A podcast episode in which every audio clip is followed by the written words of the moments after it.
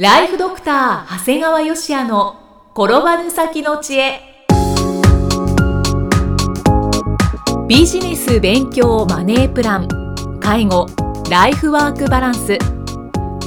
この番組では認知症専門医であり経営者でもある長谷川芳也が人生を10倍豊かにする知恵をお届けします。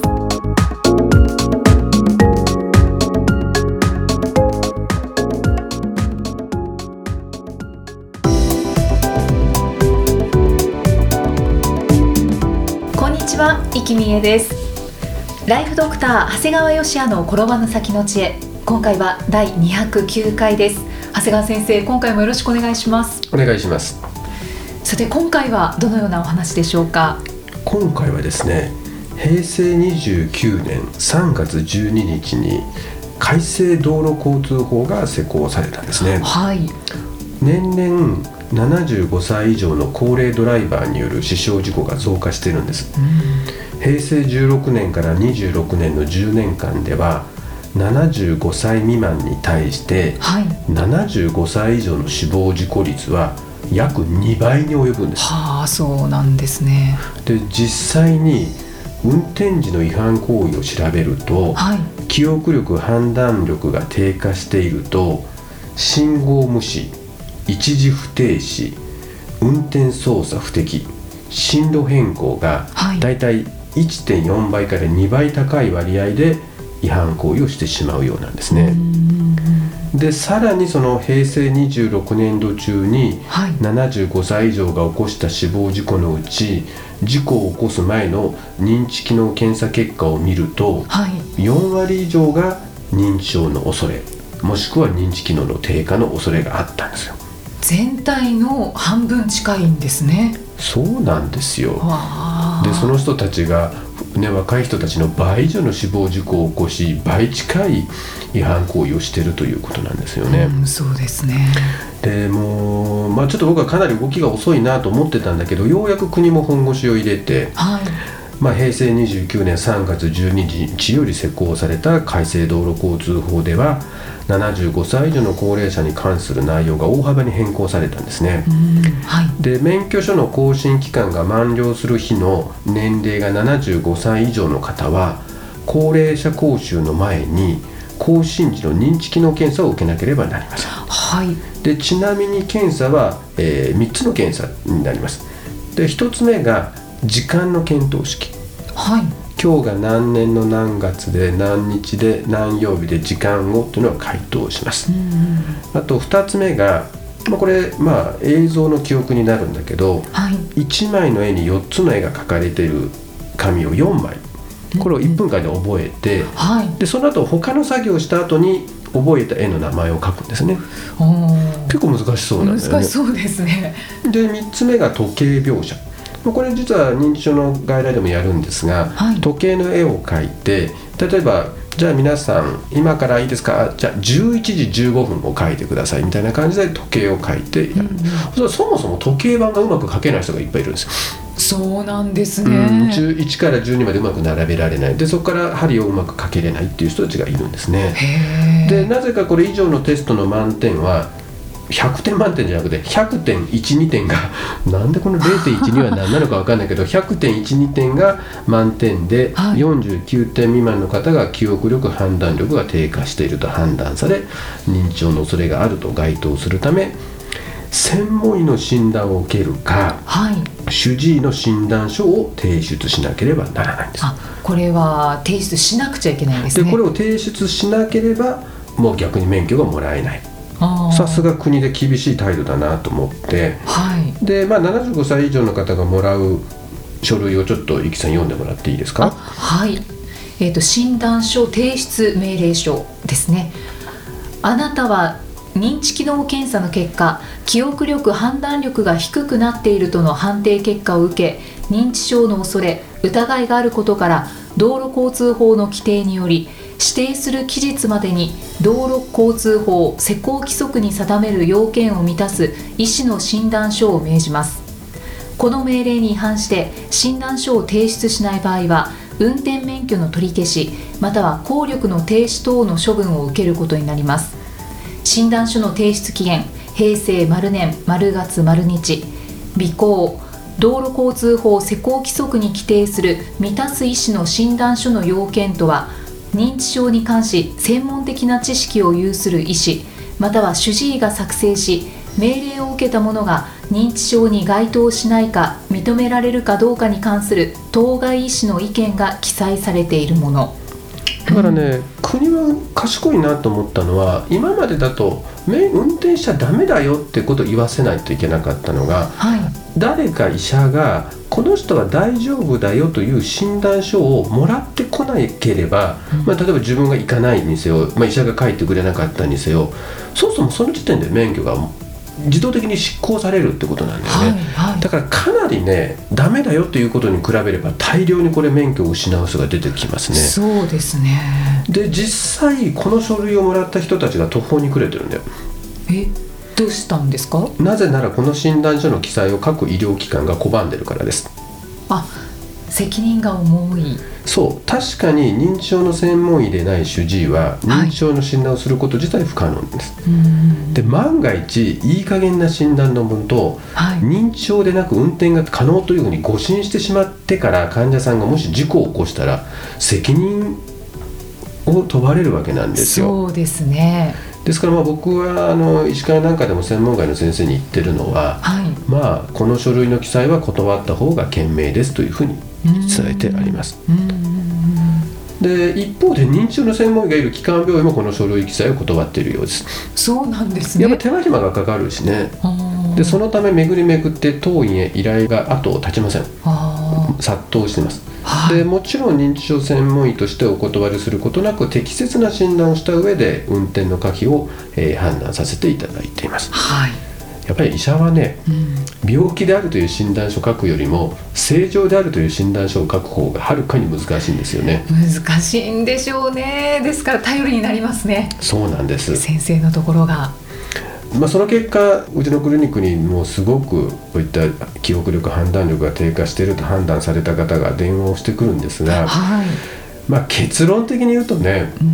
この免許更新時の認知機能検査で記憶力判断力が低下していると判断された方は、ほぼ間違いなく認知症もしくは早期認知症であり、運転は不可です。そうなんですね、もうこれはうちも数例検査をさせてもらってるし、それ以前に電話がかかってくるだけでももう診断ができてしまいます。口調でですか？口調態度、電話口でいきなり俺は認知症じゃない、免許更新時の検査で指摘されたけど俺は正常だという診断を書いてくれというふうにむちゃくちゃ強引なんです、認めたくないって感じですね。認めたくないと以前にあなた検査で落ちたんでしょうということなんで、当然うちの窓口の人が、これあくまで専門医の診察により運転の可否を判断しますので、絶対かける正常だとはかけるわけじゃないですよと答えても、いや俺は正常だからもう専門医の意見を診察を受けることさえ不要だ、正常で運転が可能という診断書だけ書いてくれっていう、これむちゃくちゃな理屈でしょう。そうですね。で、その理屈をむちゃくちゃなんとか押し通そうとして、で、意見が通らないと今度は声を荒らげて怒ってしまうんですよ。厄介ですね。これね、不思議と今のところうちに電話がかかってくる人の大半はこんな態度なんです。そうなんですか。もうこれはね、明らかにこれ前頭葉の機能の低下なんですよね。で、論理的思考が低下していて理屈が通りません。で、その上理性のコントロールができずにすぐに起こり出す。もう正直これだけでも最低でも早期認知症、これに側頭葉機能の低下がしていれば認知症で、いずれにせよ運転は禁忌ですということになります。実際、今回は電話の人の話をしたんですが、今数例の人が外来で診察もしてますが、ようこれで運転しとったなっていうぐらい認知機能落ちとるね。怖いですね。怖いよ本当に。だからすごい僕も助かってる、ある意味今までは僕が説得しないといけなかったんです、要するにうちの初診で来られて運転あなたもダメですよっていうふうに言わないといけなかったんだけども、もうそれどうせそれやっても納得してくれないんですよ。でもう人によってはあそこ行ったら運転するなって言われるからもう通わないと来なくなっちゃうし、で逆にそこで納得してくれて分かりました、はい、納得して家帰っちゃうと忘れちゃうよね。家族の人が病院で先生がいとったやんと、俺は知らんわって話になって結局ダメで、だから最初に言ったように運転しちゃダメだよっていうことはすごく難しいわけですよ、本人が納得しないから、はい、でもう家族子供さんがどれだけ言ってもダメ、うん、もうだから強制的に車を売ったりとかということもあるんだけど、でもやっぱりなかなかハードルが高い。だから今回の場合はもううちに来た場合はもう診断書でもうそのまま本人なしでそのまま公安委員会に送っちゃうんですよ、僕の方で、はい、であんまりひどい場合はそうやって送ってしまってそのまま免許取り消しになる。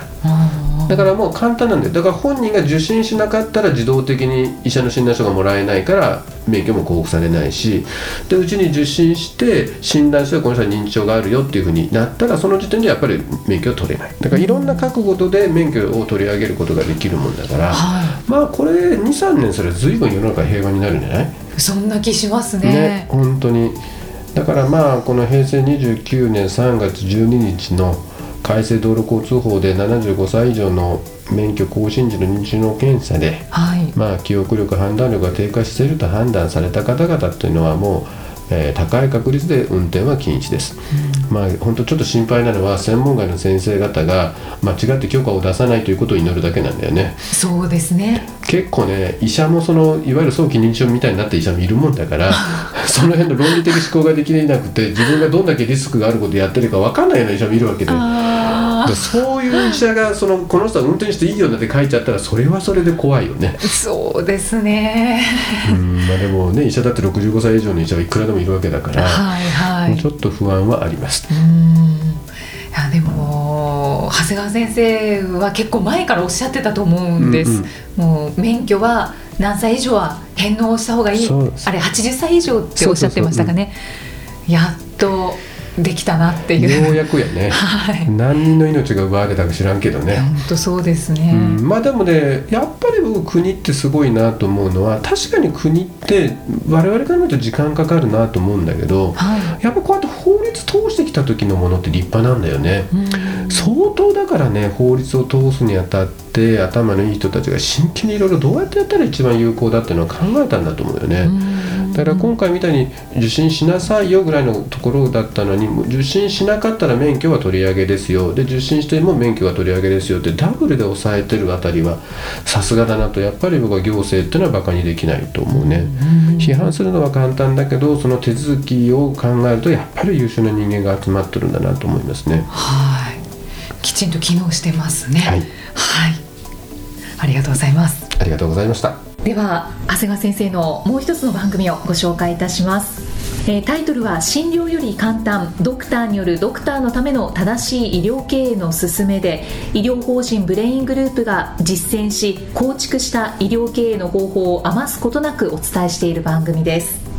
こちらは聞いてくださっているリスナーさんとの発展もあったりしますよね。そうですね、うちのグループ のサービスの一つに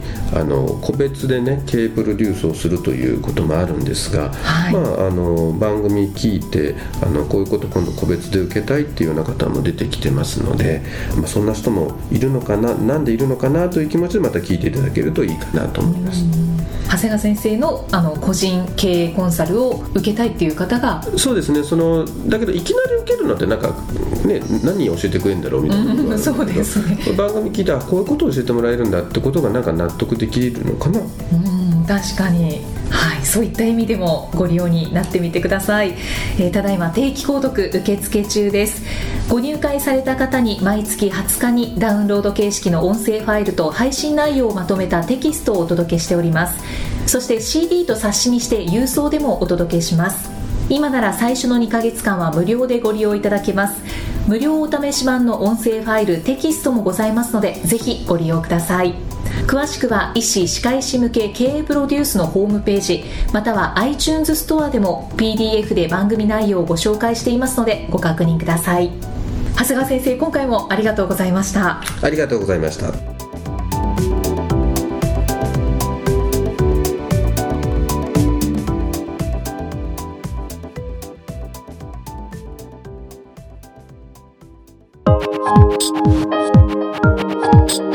の放送はいかがでしたか？番組ではご感想や長谷川芳也へのご質問をお待ちしています。番組と連動したウェブサイトにあるホームからお申し込みください。 URL は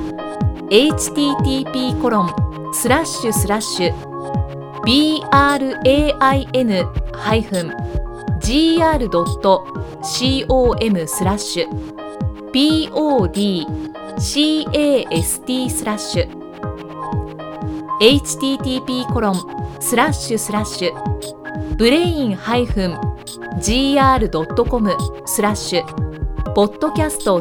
です。それではまたお耳にかかりましょう。この番組は提供ライフドクター長谷川芳也、プロデュースキクタス、ナレーションは生きみえによりお送りいたしました。